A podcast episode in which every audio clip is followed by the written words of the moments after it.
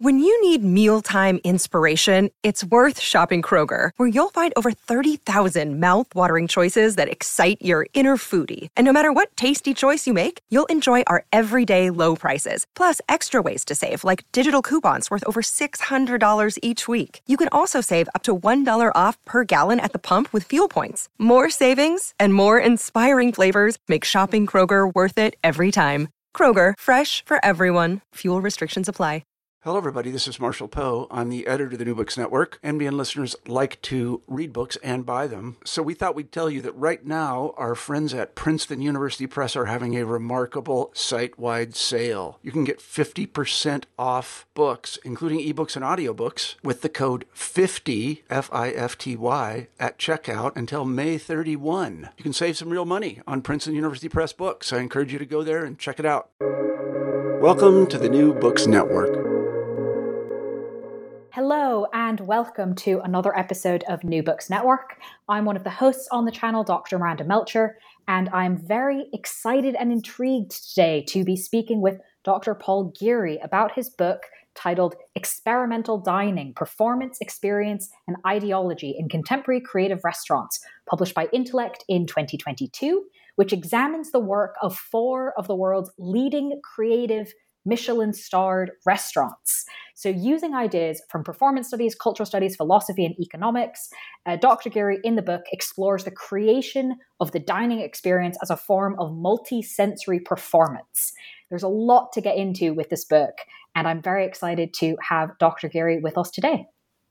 Well, thank you very much for having me. It's lovely to be here to talk to you. So this is a really interesting book that brings a lot of different things together. Um, and so to kind of build a foundation for it, I wonder if you could start us off by introducing yourself, your academic background, and sort of explaining how you came to write this book. Sure. Well, um, so I'm currently a lecturer in drama at the University of East Anglia, um, and I studied at the University of Bristol. I did my undergrad and then my PhD there. Um, and my PhD was focused on Heston Blumenthal, the celebrity chef. So I was looking at his his work on television, the work in his restaurants, The Fat Duck and Dinner by Heston Blumenthal in London. Um, and I guess there were there were two things that motivated that project, and it was it was then my PhD became became this book. Um, but the PhD started really as a response to two television programs. And the first was MasterChef. Um, I remember sitting watching it, and you you get these moments where the critics sit round and taste people's food. Um, and occasionally they would describe the food as theatrical.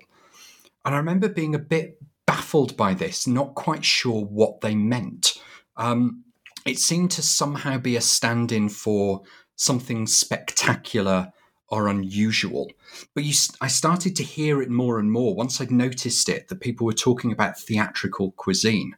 Um, and so I started to think, well, what would it mean to describe food as theatrical in the way we might understand that term in theatre and performance studies, um, which is the discipline that I'm in. Um, and then the second T V series was um, on Channel four, Heston Blumenthal's series, Heston's Feasts, where he created these historically or thematically um, inspired four-course meals for a set of celebrity diners. Um, and it was it was very playful, it was exciting, it was experimental. Um, and to me, it struck me that it was it was very similar to kinds of immersive and participatory performance. And so then I started thinking, well, what would it be to think about a dining experience as an immersive or participatory arts event? So I suppose those were the two things that set me off. And then through my PhD, I started to engage with phenomenology, um, philosophy of experience, uh, as a way of interrogating the experience of experimental dining, and particularly thinking about the interrelations of sensations and cognitive and reflective processing. And I was starting to think a bit about, well, we have this very sophisticated language for thinking about sight and sound in relation to the arts. There's a long history of this, but not really for the what are sometimes called the lower senses of taste and smell and touch. So what would happen if we start to think about them with that same kind of artistic or aesthetic critical rigor? So this PhD then became the, the basis for the subsequent book. So in my PhD, I'd started to work through some of the critical ideas and start to develop a bit of a critical framework, which I then developed in the book and applied to four different restaurants, not just Heston Blumenthal's work. So that's a beautiful um, guide into my next question, um, which is that this book is centered on four restaurants. Can you introduce us a little bit to these four restaurants, um, perhaps starting off with explaining how you chose these particular four? Sure. Well, I guess for the book, I knew I was going to use Heston Blumenthal because I'd done three or four years of a PhD on him and I wasn't going to let that material just disappear. I wanted to make some kind of use of it. Um, but I wanted to extend it out and, and have a look at another another few restaurants from around the world, um, but to keep the number, the number low enough to be able to use them as, as kind of substantial case studies. So I started with Blumenthal and I wanted to find maybe three or four other restaurants that would be that would be the focus. Um, and it was it was all restaurants that fit within what gets called molecular gastronomy. Um, I just I want to talk momentarily about that term because it it It helps lead into how I chose the restaurants that I did. This term molecular gastronomy, I don't think it's the best term for what it is these restaurants do. It gets used a lot, but it's a, a truncation of a longer title, The Workshop on Molecular and Physical Gastronomy. Now, this was set up in nineteen ninety-two. Um, and it was a, an attempt to bring scientists together to explore different aspects of cookery, and then you know the press couldn't be trusted to um to use the whole title, so they shortened it down to molecular gastronomy, and it's the term that seems to have fit. But this term positions the work as scientific experimentation.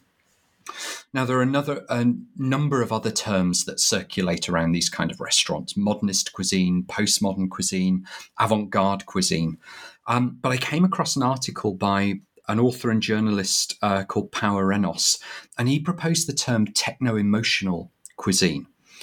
And I was really struck by this term, and I thought it really encapsulated what it was they were attempting to do.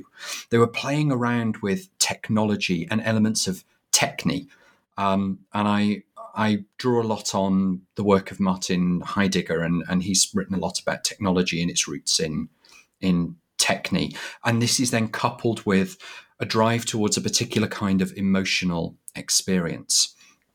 So in this article by Arenós about techno-emotional cuisine, he talks about this as a new culinary movement that was started by um, by elBulli, the, the restaurant in Catalunya run by Ferran Adrià, um, and that was then followed by chefs like Heston Blumenthal, um, René Redzepi, who runs Noma in Copenhagen, and Grant Achatz, uh, who runs Alinea in Chicago. So it was it was via thinking about techno-emotional cuisine that I found the four restaurants that I wanted to talk about.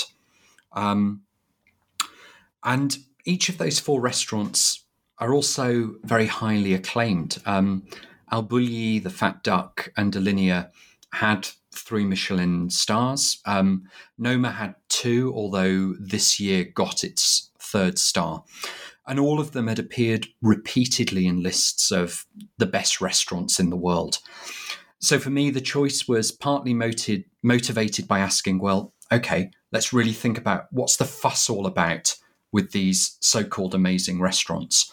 But also there was a, a partly a, a selfish reason that I'm quite happy to admit, that if I write about them, I can go and visit them. Um, often when I talk to friends about my work and visiting these restaurants, the most common immediate response is for them to selflessly offer to come with me. Um, yes, yeah, so that's how I landed on the four restaurants. Um, now the restaurants themselves, elBulli is was the first one to... to open. It's, it was based in northeast Spain, and run by Ferran Adrià from the nineteen eighties until it closed in twenty eighteen. Um, they got their third Michelin star in nineteen ninety-seven, and then they retained it until they closed fourteen years later. And really, elBulli was at the, the forefront of experimental fine dining. Um, they would close for six months of the year and spend that time in research and development in their experimental workshop called elBulliTaller. Um, they also had another workshop that was near the restaurant, um, so they could continue in development while the restaurant was open to diners. Um, and really, they, they started to explore the experimental tasting menu. So they stopped serving a la carte. You could no longer pick from a menu. You were presented with this tasting menu that has been designed, crafted, and curated by the restaurant for you. Um, as part of their work, they experimented with various new technologies in the kitchen, unusual or unconventional ingredients and combinations of ingredients, and playing around with what they called the sixth sense, which was their term for the conceptual and artistic work they were doing with food, about getting playful with food, using trickery and surprise and making dishes that were quite provocative or recontextualizing classic recipes in new ways. So in other words, they were they were drawing attention to the food itself and the experience of dining as something worthy of artistic and cultural consideration, not just something that was about everyday sustenance. Um, and the other three restaurants in some ways follow the work of elBulli, although they each have their own identity, their own history, their own approach to cuisine. Um, the Fat Duck, Heston Blumenthal's restaurant in Bray in the U K, um, is it's like elBulli presenting a curated tasting menu. Um, it's quite playful, draws on a lot of cultural references in the crafting of the food. They're very explicit in using scientific techniques and technologies and psychological knowledges to both craft the food and to guide the diner towards a particular kind of experience. Noma in Copenhagen, um, established and run by the head chef René Redzepi, um, is is really focused on Nordic cuisine. So the name Noma is a contraction of Nordisk and mad, which means Nordic and food. And it sort of encapsulates Redzepi's approach. It's about using Nordic ingredients, and they even go foraging around Copenhagen. Um, there's a real focus on natural and the rustic in the aesthetic, both in the design of the restaurant and in the food itself. And they use lots of pickling and fermentation. And then the final restaurant is Alinea in Chicago, which was opened in two thousand five by Grant Achatz and his business partner, Nick Kokonis. And Alinea feels a bit like going into a very smart and chic gallery. Um, they play around a lot with the, the artistry of how food is served. So um, of some of the dishes that I had there, there was one where there was a, a fire built in the middle of the table on which you cooked your own kebab. There were spices dangling from the ceiling um, as part of the decor that at some point were plucked down by a waiter and dropped into a dish that you were eating. Um, and there was even a, a dessert where a chef came out into the dining room and painted this dessert directly onto the table, um, smearing various substances across the table and dropping in fruits and berries and bits of meringue, uh, a bit like a kind of Jackson Pollock action painting. So yes, those are the those are the four restaurants that I ended up writing about.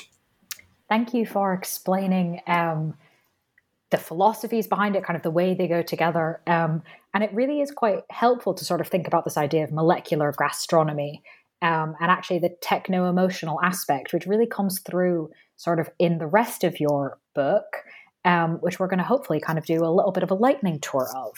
Hmm. Um, so now that we know a little bit about you, we know which four restaurants we're dealing with and have an idea of kind of the way we're thinking about them. Um, I want to th- ask you a little bit about the structure of the book itself, um, which is that it has chapters in it that are somewhat chronological about the kind of experience of dining, right? So entering the restaurant kind of is at the beginning of the book, for example. Um, but then also has interludes woven throughout. Uh, can you explain sort of how and why you've structured the book in this way, almost like acts of a play, really? In some ways, you've you've hit on one of the reasons straight away there for, for why I structured it in the way that I did. So you're right that the book sort of moves through, I guess, different temporal layers of the experience. So it starts with establishing the world of the restaurant and their creative techniques, and then moves through how the food is presented to the diner, how the diner perceives individual dishes, and then builds out to the way that the dishes are organized in terms of various narratives and how connections are made across the meal. And then finally, a chapter on how all of this sits within various economic and political frames. And I suppose what I was doing there was thinking about how these different layers of the experience are interrelated, they're entangled and woven through one another. Um, so the, the structure of the book in some ways is a bit of a conceptual conceit to be able to focus on these different arenas of activity separately. Um, but in live experience, they are confluent with one another. Um, so I mentioned that I, I draw a bit on, on the work of Martin Heidegger, and in, in his book Being and Time, he talks about how it's very difficult to hear a pure noise, um, that we don't really hear a, pu- a pure noise in everyday life. We hear, I think he uses the examples of a motorcycle or a wagon, that it takes some complicated distancing to come close to experiencing a pure sensation. So when I eat a strawberry, I don't taste sweetness and acidity or feel seeds in my mouth straight away. I taste strawberry, and then I start to unpack that experience. That's my immediate experience. Um, but of course, for me to be able to do that, for me to be able to hear a motorcycle, hear a wagon, or taste a strawberry, there is clearly some kind of cultural mediation that's happening in the moment of perception. So while I separate out these different, we might call them temporal layers of the experience, um, in live experience itself, they are entangled with one another, woven together and inseparable. Um, so the book, the structure of the book is is mirroring something that I argue that's at work in experimental dining, um, that it that it sort of intervenes in our experience of apparent immediacy and attempts to tease out the different things that are at work for us to have an apparently immediate, that is fully present and unmediated experience. So each of the chapters of the book takes a different level or layer of experience as its focus, but the overarching argument is that they coexist and work in relation to one another. Um, and you mentioned I have these these short interludes um, in between the main chapters, and in those I I take a particular case study and use it as a bridge from one chapter into the next. So I'll pick up some ideas from the previous chapter and start to lead into the following chapter to start to show how these things work together. So in the first of those interludes, I talk a bit. Of, I talk about the um, the work of the Italian futurists uh, and their practice with food in the early to mid twentieth century, and use this as a way of, I guess, positioning them as a historical precedent for the work of techno-emotional cuisine, although with vastly different political frames. The Italian futurists were um, were fascist in their politics, whereas the techno-emotional restaurants are all about hedonism, pleasure, and making sure you pay for it. Um, and so the example there, I'm, I I pick up from the first chapter, things about constructing the world of the work, but then lead into how the food itself is presented. So I use the case study of the Italian futurists to, to start to join the ideas of those two chapters. It's a really quite effective way, I, I found at least, of um, keeping the ideas separate enough that you can really get into them, but also making sure that they're always related, um, but not necessarily that they have to be related only in this chronological way. Um, it was almost like kind of five into, or I don't remember how many chapters off the top of my head. Um, numbers are not my forte, um, but it was almost like you had these multiple separate layers and you could construct them in different ways. And by having them separated almost like acts or pieces, um, you could kind of read each one and they go, oh, okay, you could put them together this way, or you could layer them that way. And that like opened up new things. Um, so I wanted to ask you about it because it was both different from a normal book, but not just as a conceit. It actually, I found, added to the layers between them, if that made sense. Yeah, and I guess I would I would hope there's something slightly mirroring the tasting menu in the construction of the book, that um, that there are there are things that emerge in one chapter and might disappear for a while and then come back later, and that connections can be found can be found across it. Um, So I'm glad you mentioned the tasting menu, because that is my next question. Um, you mentioned briefly when you discussed or you introduced the restaurants um, that they all uh, use this idea of a tasting menu. Um, and that is something I sort of knew, but had never really thought about, well, why are they doing that? And you make a really interesting argument that this is part of the balance these restaurants are trying to strike between being experimental, sort of making us experience things differently than we might otherwise, Um, but it's also a way to make that experimental sensory experience that might be a little bit unusual and jar you a bit, also familiar enough to still be pleasurable and a good experience and sort of provide value for the very high pay- price that you're paying. Um, so can you tell us a little bit about kind of this, de- this tension between the experimental and the familiar, and sort of how the use of the tasting menu as a structure helps balance that? Yeah, well, it's it's uh, it's an overarching concern that these for these restaurants, that while they are doing some really exciting experiments with food, they are also businesses that operate within an economy of experiences, um, commodifying experiences, and so there's an expectation that they are producing something that is pleasurable, um, and with each of the chefs, when they write about their work, there's always this lingering concern with pleasure. They never they never slip into pursuing disgust or the distasteful, which some artists who've used food have done, but that would seem to be going a step too far for these for these restaurants, because they do have this concern of, well, we've got to sell this and we've got to make it worthwhile for people paying the price. We want them to leave feeling like they've had a good time and they've had something pleasurable. So it's something that they're continually having to navigate. And I think this, the tasting menu in some ways allows them to get a bit more experimental, because each of the courses is relatively small. So you might have anywhere between fourteen or th- and thirty courses as part of a meal. So some of them Some of them are very tiny.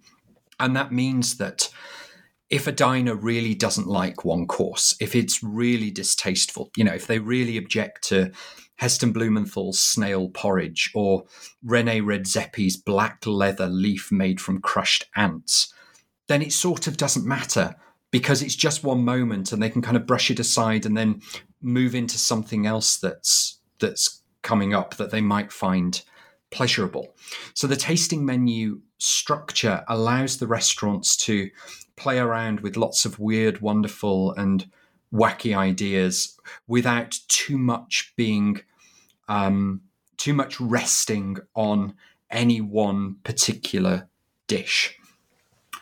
Um, but they are they are really concerned with pleasure. You find it, as I said, in in all of the chefs' writing, that what they're trying to do is offer something that is pleasurable. Um, Uh, Ferran Adrià, who's who's written quite a lot and reflected on on his practice at elBulli, um, he had this this notion that there are four different kinds of pleasure that you get with food. There's the pleasure of the satiation of hunger. There are sensory pleasures, emotional pleasures, and intellectual pleasures. And his hope was in the tasting menu to somehow hit all four of these. Um, and of course, they're not entirely separable, that what we might find pleasurable in terms of the senses might be a bit about satiating hunger. It might be about how we are intellectually reflecting on the experience that we're having. Um, so they are very, very broad categories of pleasure that in the, the Venn diagram cross over an awful lot. Um, but I think the tasting menu attempts to attempts to hit all of them. So in terms of, you know, the satiation of hunger, I mean, in some ways it seems very extravagant that if I'm hungry, I satiate that hunger by going and spending a fortune in a three Michelin starred experimental restaurant. Of course, diners don't just go there because they're hungry, but it is part of it. Um, you know, we know of the, the jokes about nouvelle cuisine in the nineteen eighties where people felt they had to go and buy a takeaway on the way home because they just had a little pretty pattern on a plate.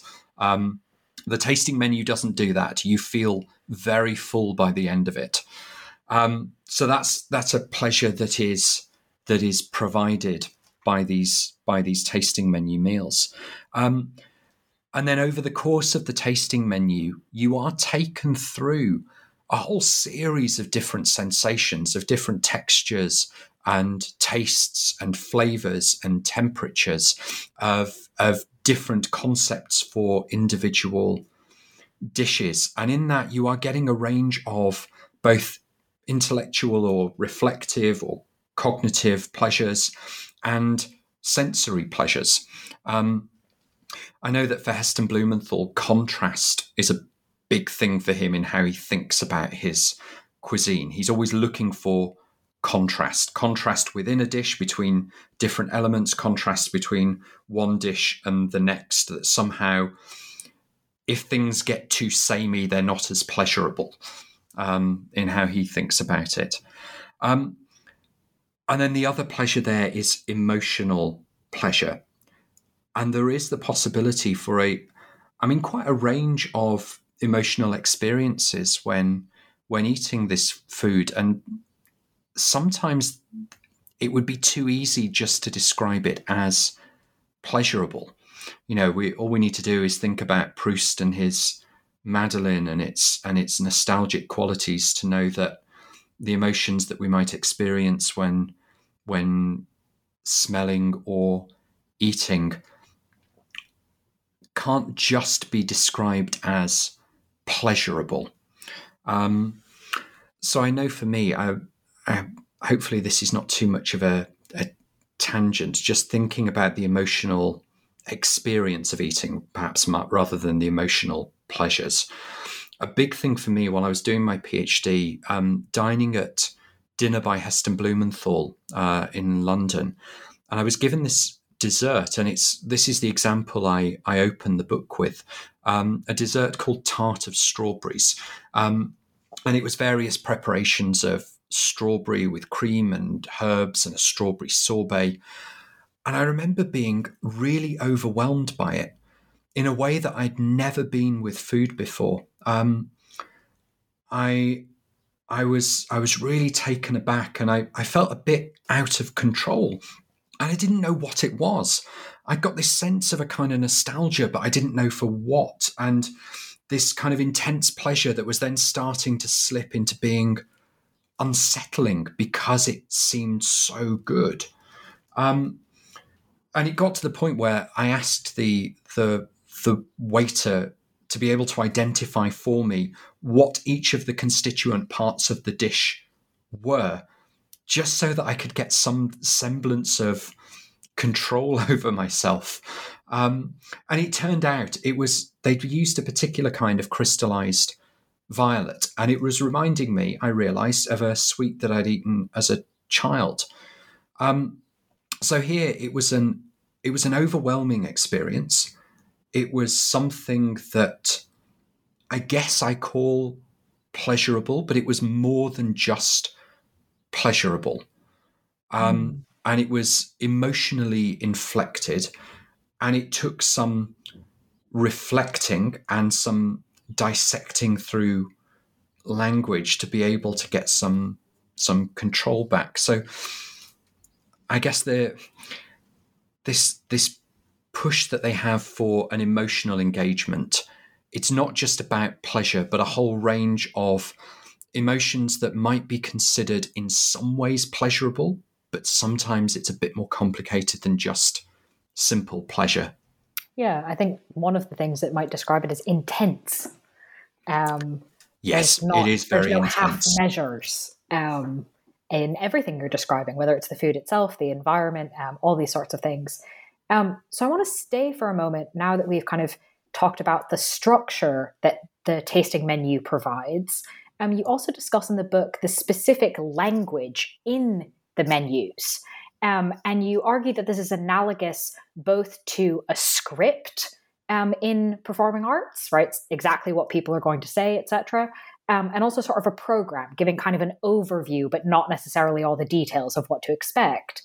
Um, but you also look at the actual importance of the language used in the menu and other uh, communication that diners receive before they actually eat the food, and how this really sets expectations and can shape perceptions.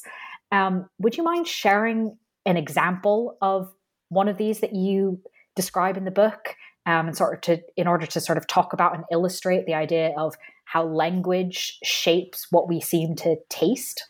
Mm. Well, it's, I mean, language is a key part of our experience. We are, we are embodied sensate creatures who have language, and language moves through us. We use it to identify sensations and things we encounter, to self-reflect and to process.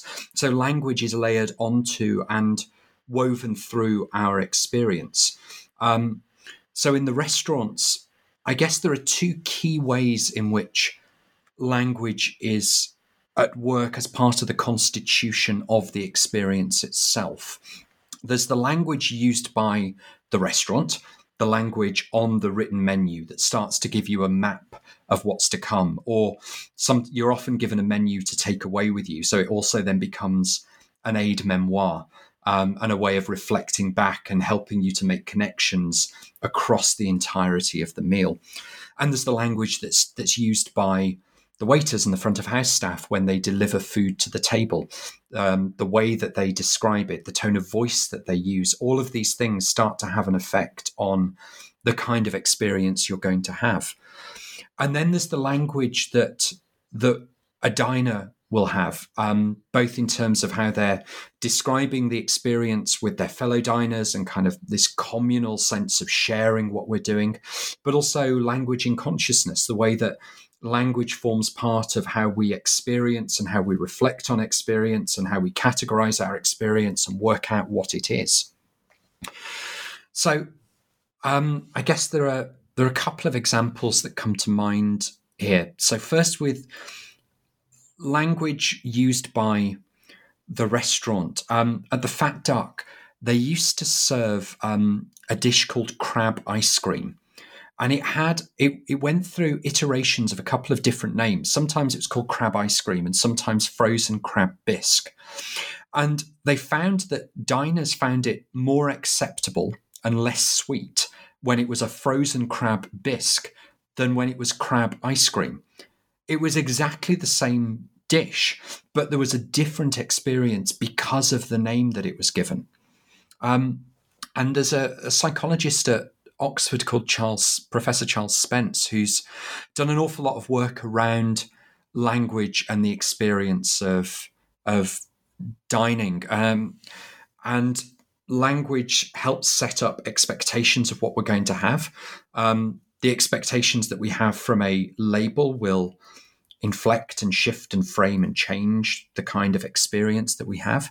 But language also has the ability to produce sensations. So Charles Spence found that reading the word salt can activate some of the, bra- the same brain areas as sensing actual salt in the mouth. So in some ways, language used by the waiters to describe a dish at the table becomes like a final seasoning. Um, it has, this language has uh, a very clear performative quality, that it's producing some experiential effects and affects. Thank um, you for explaining that. It's fascinating. I, I mean, it really is. So I've um, I've, I've spent some time working with um, uh, a restaurant nearby, and I spent some time exploring these things with some of the, the front of house staff, and and we've we've played around with it, and it is it is remarkable how just changing the tone of your voice, um, um, it gets you noticing different things in a dish. Um, and there are times when the language and the experience seem somehow congruous with one another, and the pleasure of that might be intensified. You know, if you've got a dish that's kind of meaty or lots of umami flavors, that perhaps if you've got it presented by someone who's delivering it with a lower tone of voice, somehow that feels congruous, as though those two things match up and mutually reinforce one another.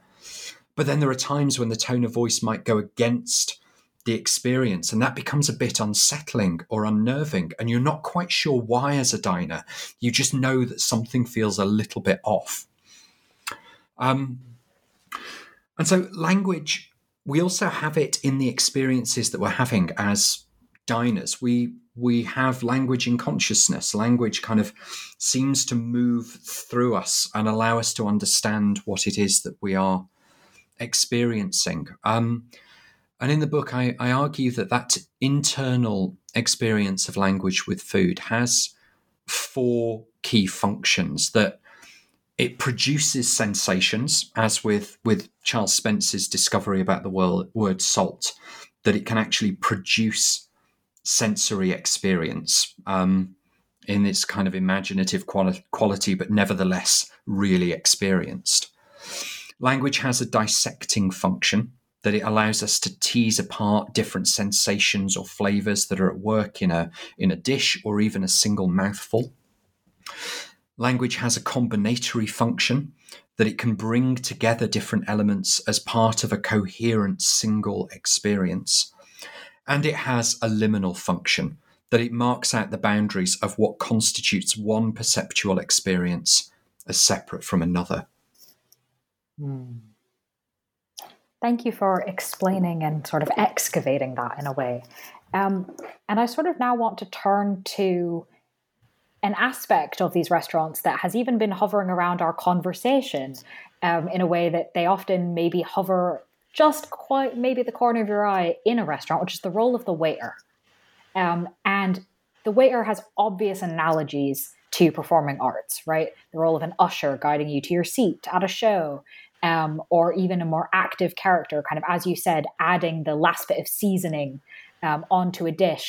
And you discuss in the book a number of ways in which um, these restaurants really think about how waiters interact with diners um, as part of the overall experience, including maybe some obvious stuff like uniform, but also things like how the waiters move through the space. Um, how much do they know about the food, and how much detail do they give the diner? Um, how attentive are they to requests, and how does that sort of manifest itself, um, particularly non-verbally?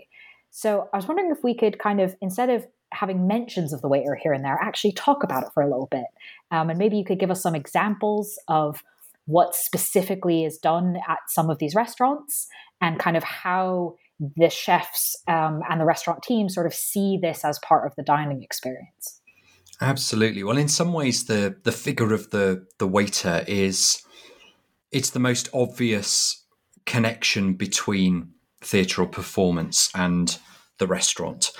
Um, and the waiter's role is is often somewhere between event manager, performer, and facilitator. And they shift as a as a meal goes on. They they take on different roles at different moments. So they perform a function. They deliver dishes to the table. They clear the dishes away and they introduce the dishes when they bring them. So they have this, this function that they have to perform. Um, but they're also performing a kind of social role. There are certain expectations we have of how a waiter ought to perform themselves, that um, that they have to they have to be welcoming, they have to be friendly but professional, they have to be responsive to the needs of the table. You know, I think a lot of us have had that experience when you're sat down with a group of friends having dinner and you've just put a forkful of something in your mouth, and that's the moment the waiter comes over and asks how ev- how everything is, and everybody around the table just sort of mumbles through a full mouth going, mm, yeah, very good. Um, that in these restaurants, they are the waiters are so careful. They're careful about when they approach the table and about when they hold back. Um, they work out often with each table how much information they want. There are some diners who sit down and they just want a very basic description and then to be left alone to eat. Other diners like the longer descriptions about the production of the particular dish and how we ought to be eating it and what we should be getting from it. Um, so the waiters have to, they have to be responsive to the mood of a particular, a particular table. Um, and I suppose in these, these restaurants, they also, they perform extra roles that you, you don't get from waiters in high street dining. Um, Because of the, the nature of the cuisine, because it's experimental or unusual, the waiter becomes a bit of a guiding figure.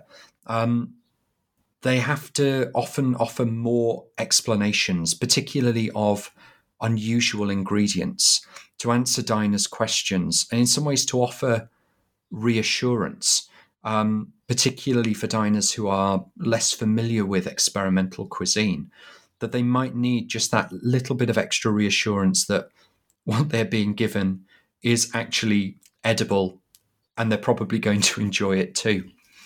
Um, and I suppose that I started to touch on this a bit when talking about language, that the, the waiters really play a key role in framing the dish. So I've talked a bit about how the language that they use Um, might start to be a kind of final seasoning for the dish or guide the attention of the diner to certain key elements. Um, but there's also, I suppose, a, an emotional framing that comes with it too. Um, and the thing that springs to mind, when I dined at the Fat Duck, um, one of the number of desserts that you're served, um, was, it was called eggs in verjus, verjus in egg. Um, and it was a what looked like a hard-boiled egg put down in front of me, um, made from a white chocolate shell, and it had um, a custard white and a verjus yolk. So it looked like an egg. Um, it didn't look particularly spectacular when it was put down in front of me. Um, I thought, oh, I've just been given a hard-boiled egg here. But there was this odd moment where two waiters across the restaurant, they they put the dish down in front of me and then started to walk away. And they paused for a moment and looked back over their shoulder and grinned at me. And then they walked a little further away, paused, looked over their shoulder again, and grinned. And it's such a small gesture, but it was infectious. Um, I went from the just the sense of, oh, I've been given a boiled egg, to a real sense of excitement and anticipation. Um Clearly, they are, they're looking over at me, wondering what I'm going to make of this. Clearly, there's some kind of surprise. It's not what I think it's going to be. And so it started to produce this feeling of excitement that then changed how I started eating the dish. I wanted to dive in. I wanted to find out what this thing was. And because of the grin they'd given me, I'm assuming that this is something I'm going to find enjoyable, pleasurable, or exciting. Um, So it's just a very small thing done by these waiters, but nevertheless has a significant impact on the thing that I'm eating and the experience that I'm having. Um, and sometimes the the waiters are called upon to, to actually finish preparing the dish at the table. Um, so at elBulli, there was a dish um, that involved the spherification of cucumber at the table by the waiter. So spherification, it was developed by elBulli. It's where various intensely flavoured liquids become encapsulated as um, as a little bubble. And when you eat them, they sort of burst. They give you this burst of flavour in your mouth. And for this dish, it was a, a soup that had spherified cucumber. And so the waiters spherified the cucumber in the soup at the table. So they stood there at the table with this bowl of soup, and they're just from a pipette dropping something into the soup that's then transforming into these little globules in the soup itself that the diner's going to eat.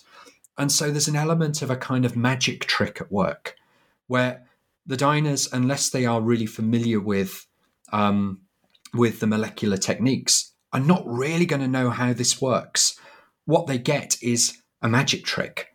And that's quite exciting. And when you're eating, you're also sat there thinking, how did they do this? How did they manage to do this? And I think that's it's really important because it draws your attention as a diner to the createdness of the dish, the fact that this is something that has been produced.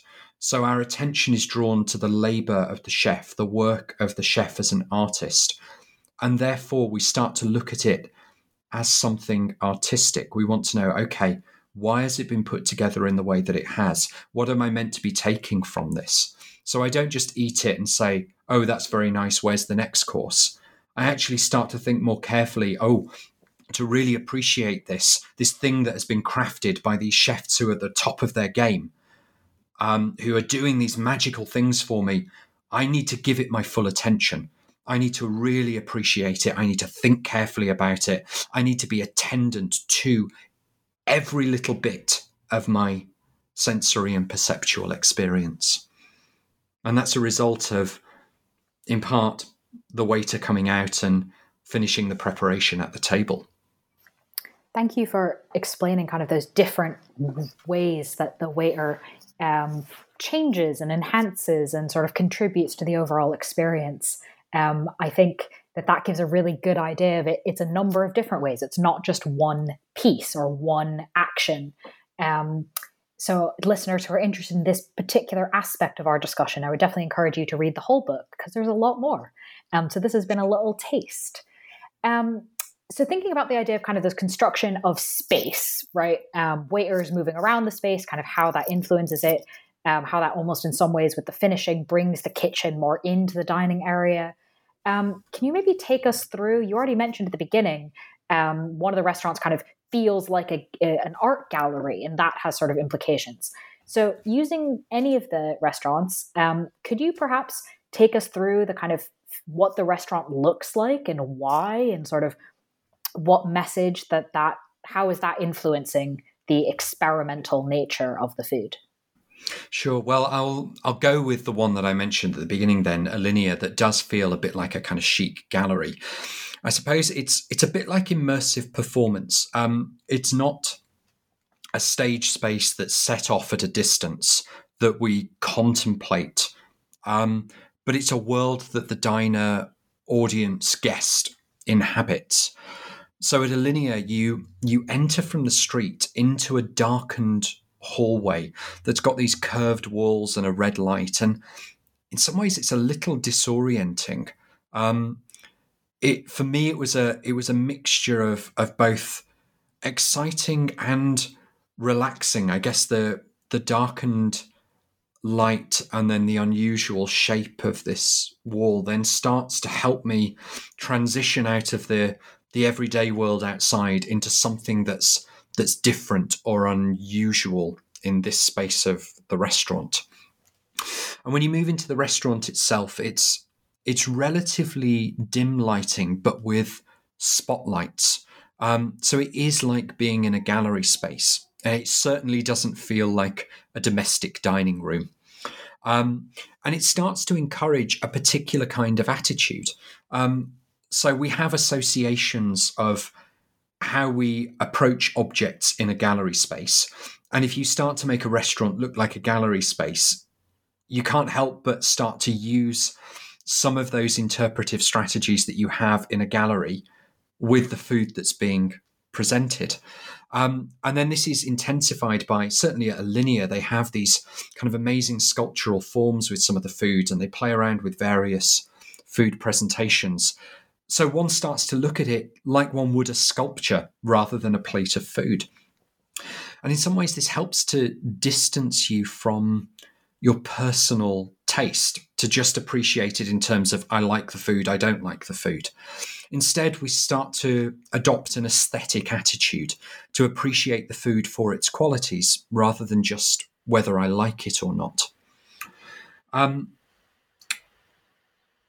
so an example of this at Alinea, they have um, they had a dish called graffiti, and it's a it came out as a, a slab of concrete that's dumped down on the table with um, a meringue on top that looks a bit like the concrete.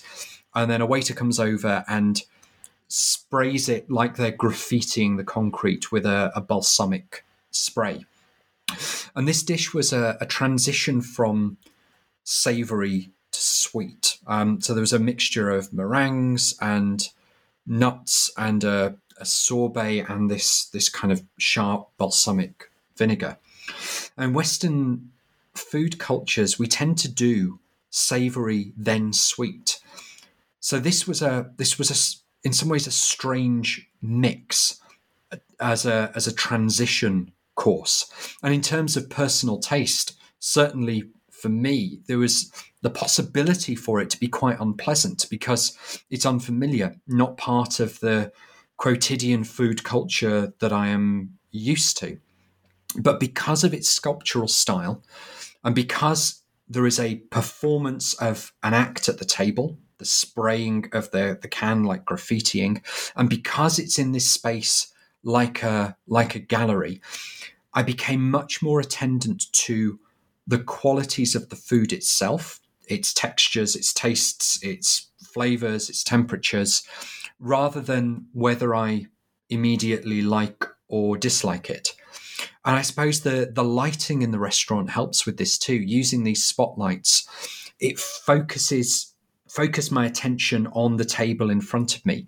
So while I can see other diners in the restaurant, um, they're, there's a sort of they're they're at a distance and slightly dim. So I'm slightly less influenced by the way that other diners are experiencing their food and dishes that they're having now that are coming later for me. Um, so the lighting encourages me to keep focused on my journey of the meal that I'm having at my table. Mm. Thank you for explaining that. Um, I think the kind of the, the idea of it looks like an art gallery and therefore you're starting to use maybe the muscles and the habits you would in an art gallery um, makes sense. And then, of course, the dishes you describe are very sculptural and there's a clear linkage there. So it's a really good example, I think, to kind of show how these things relate to each other. Um, so as we come to sort of uh, finishing up to a degree our tour of the book, I want to turn to some aspects that we've already mentioned a little bit, but you kind of devote uh, more attention to towards the end of the book about sort of the idea of excess, luxury, um, and particularly class um, and price and access. So can you maybe talk a little bit about Um, the tensions around this, because in some senses it's very clear they are luxurious, they are excessive, that it is highly priced, uh, there is a class element to who has access to these restaurants, but there's also a political discourse um, going on in restaurants generally, and even in these sort of um, very famous and fancy restaurants around things like reducing waste um, and l- eating local. Um, And there's something of a tension between these sorts of things. So I was wondering if you could sort of explore that a bit. Yeah, well, you're, I mean, you're absolutely right that you just can't get away from the expense of these meals. The cost of the meal itself, the the added costs of the wine that you might have with it, particularly if you choose to have a, a, a wine flight where they pair wines with individual dishes. And often travel and accommodation too, because these, for the majority of people, these restaurants aren't on the doorstep. So you just can't get away from the cost. Now, the way the restaurants themselves often talk about their practice, they, they say, well, as long as you can afford to come, everybody is welcome. So they say, you know, there's no there's no dress code. You can come wearing whatever you like. We want you to be comfortable. Um, and you can see what they're doing there, that they are um, they're attempting to be welcoming. They're, they're attempting to not be as exclusive as they actually are. But of course, they are exclusive. Um, they there is, and there is a marked difference between, say, those diners um, who would save up for a long time to go and eat at a restaurant like this, and those for whom the expense is far less significant. Um, so, that, but these political and economic frames or discourses are an important factor in the constitution of the experience itself. So the experience is sold as something excessive and luxurious. Um, but the restaurants also, as you mentioned, try and put in these, these things that somehow mitigate the excessive or luxurious nature. So they, they try and, they do engage with a certain kind of food politics. Now, in, in Julian Bergini's book, The Virtues of the Table, he talks about the holy trinity um, of, of contemporary food politics, of the seasonal, the local, and the organic, that these are treated as kind of an absolute standard of ethical eating. Um, and it's interesting that with those, there is a kind of class inversion, that these things that you would have had to have done as a working class person um, up until relatively recently, you would have had to have eaten seasonally, locally, and organically, because it was only the wealthy who could eat out of season or could eat ingredients brought from further away around the world. There's now been this inversion where um, the seasonal, local, and organic gets associated with a certain kind of middle class proclivity, that it is the the realm of the middle classes, those who can shop in certain kinds of rest, in certain kinds of supermarkets, um, can go to farmers' markets, can dine in certain kinds of restaurants.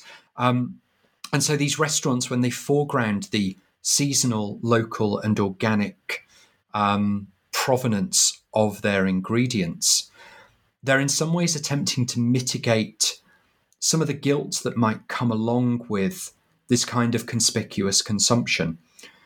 But they're also doing something that's perhaps a little more insidious in this historical class inversion. Um, so in the book, I don't touch too much on whether the seasonal, local, and organic is actually ethical eating or not. I was I was more focused on how it's deployed in these restaurants, the way that it becomes a mitigation of guilt, that if when I dine there, if I feel I'm eating ethically, I can consume without guilt, which then might intensify the pleasure or enjoyment. And that's the gesture that the restaurants are making, that if they can mitigate some of the guilt that might classically come with conspicuous consumption, it might intensify the pleasure. Um, and often they do this by having dishes that somehow perform, either implicitly or explicitly, a connection to earth and to nature. Dishes designed to look like landscapes or like forests, so that if the contemporary industrialized world has alienated us from the processes of food production and the land, then these dishes supposedly reconnect the food on the plate to the land from which it was drawn. Um, Indeed, there's a there's a particular example from elBulli that seems to seems to go even further and offer an eco, an attempt at an ecological intervention. So it's a, it's a dish called burnt earth, and it's made from chocolate, and it's made to look like scorched and barren dirt. So it's this stark reminder of the outcomes of ecological exploitation, but the effect of this. Um, it's perhaps for the, the diner to feel as though they are they're taking a moment to consider ecological catastrophe, to acknowledge the destruction that's caused by global capitalist production. but with this lingering irony that the dish itself is made using heavy production processes to create an expensive and enjoyable experience.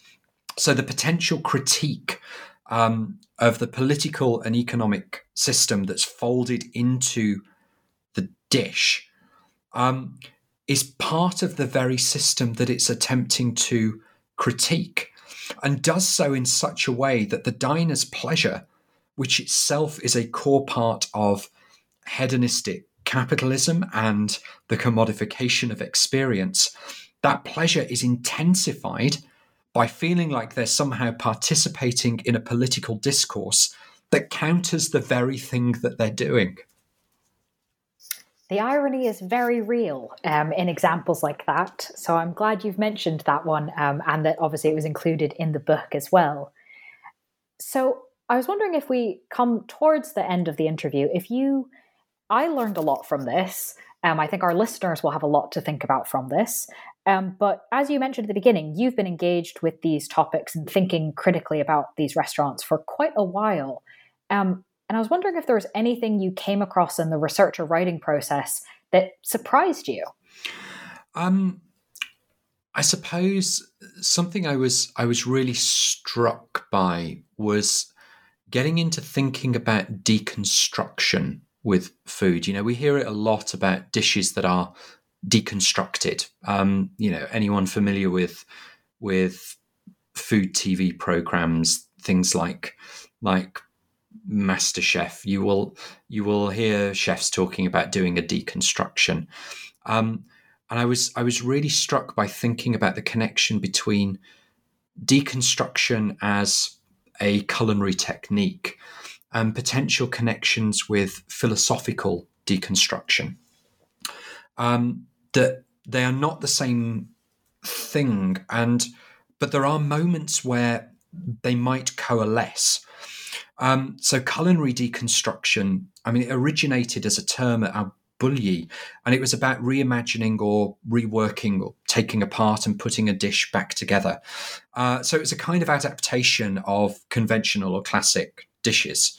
Um, and often when we t- when people talk about a, a dish that is deconstructed, it's perhaps more accurately described as a destructured dish, something that's taken apart and reconfigured. Um, but unlike philosophical deconstruction, it maintains the sense of an essence, of a, a true original or essential notion of what that dish is. Um, but I think there are ways in which the restaurants engage in a practice that is closer to philosophical deconstruction.